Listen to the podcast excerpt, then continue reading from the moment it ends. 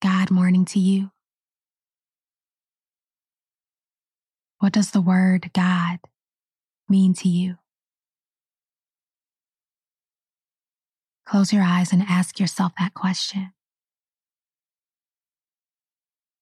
When I ask inside, all I hear is silence, and all I feel is love.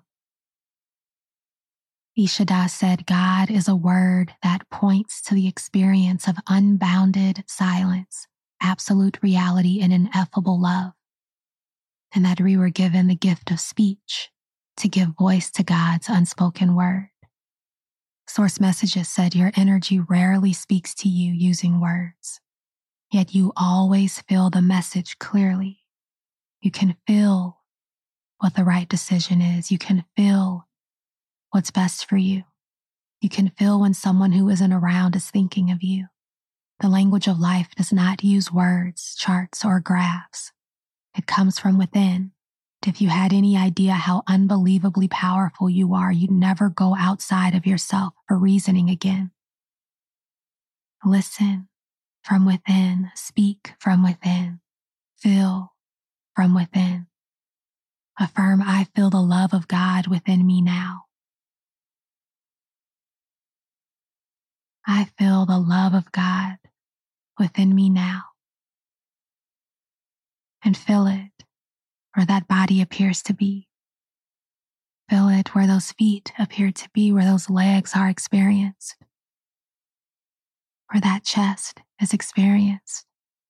Feel it opening and letting that love out, letting that love in. Feel it spreading up to your face, smiling your face. This light surging behind your eyes, between your ears. I hear the love of God within me now.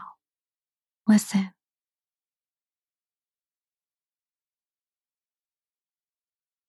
It doesn't matter that my voice is sounding. It doesn't matter how many thoughts are present there. Hear Him as that deafening silence, or as that streaming silence. On Tuesday, we had a beautiful meditation on the Bij or seed mantra, Shreem. This high-pitch E that I can hear sounds like, feels like the real Shreem, the one we chant for prosperity, for abundance, for health, for success. But we're not chanting it or hearing it to become abundant or healthy or successful. We hear it because we are. We hear it, we know of it, because we're finally being it. Shreem represents the goddess Lakshmi. We are her when we're hearing this, when we're feeling this from within, when we're being this.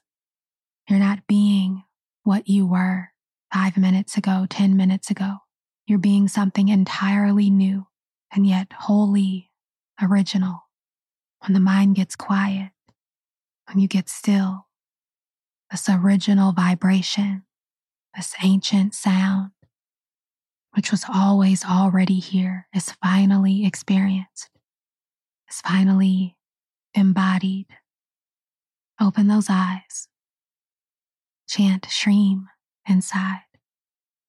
Shreem, Shreem, Shreem. Hear Shreem as that high-pitched audible life stream inside, outside, dissolving inside and outside. The sound is dissolving your past, your beliefs about yourself, your limitations, the obstacles, fatigue. It's dissolving everything you no longer need, everything you no longer are, everything that's not in alignment, that's not a match to this, that you're being right now, that's making you sit up taller than you've ever sat before. This regal energy, this divine energy that seems to be appearing as that body and that space it's sitting in.